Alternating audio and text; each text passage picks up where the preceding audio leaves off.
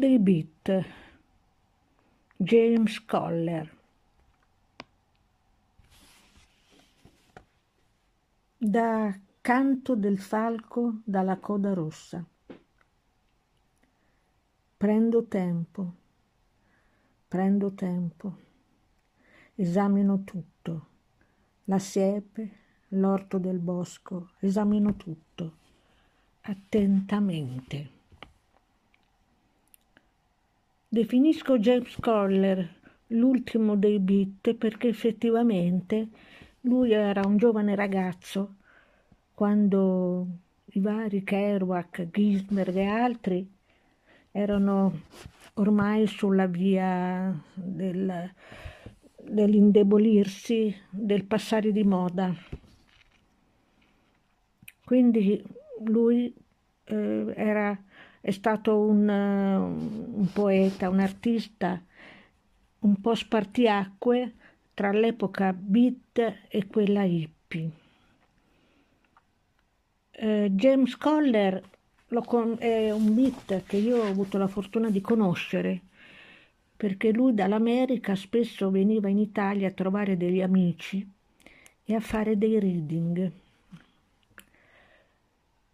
In, due di queste occasioni Coller ha soggiornato a casa nostra quando abitavamo ancora in piena campagna e ha fatto appunto in due occasioni un, reader, un reading proprio a casa nostra, nel nostro giardino, e un altro nell'osteria del paese. Ebbe in tutti e due i casi un grande successo perché l'eco della Big Generation era arrivata anche in quel piccolo paese e tutti volevano venire a vedere il poeta Beat. Lui purtroppo è morto nel 2014 e mm, mi piace definirlo eh, il poeta del mondo naturale. È una tradizione questa in America dei poeti del mondo naturale che mm, è ancora viva. Il più importante tra questi poeti è eh, Gary Snyder, ancora vivente ma molto anziano, e appunto Jim Coller che purtroppo nel 2014 è morto. James Coller ha, nella sua vita ha fatto tante cose, tra cui fondare riviste, una casa editrice. E ebbe un discreto successo durante la sua vita. Lui viveva nel Maine, in mezzo a un bosco, e ha scritto solo eh, di quello che vedeva nella natura.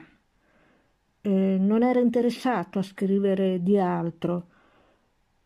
C'è tutta una tradizione americana che in Italia manca del tutto, di mh, mm, poeti che si ispirano al mondo naturale.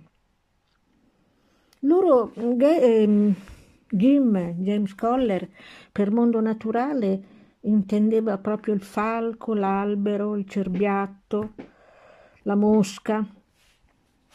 Per quanto mi riguarda sono molto fiera di averlo conosciuto, anche perché quando soggiornava a casa nostra ho potuto chiedergli di Eleanor Candel, proprio in quel momento quando io stavo scrivendo un romanzo su di lei, ma lui mi disse poco perché era un uomo di poche parole anzi quando faceva un reading era tutt'altro che enfatico. Mm, leggeva le sue poesie come un altro legge il giornale.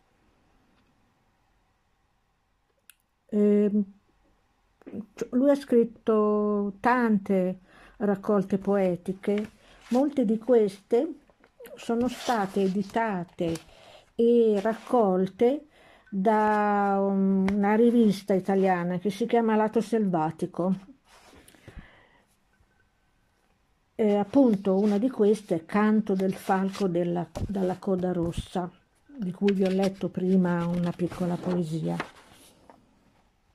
Ce n'è un'altra un po' più lunga che si chiama Canzone di settembre.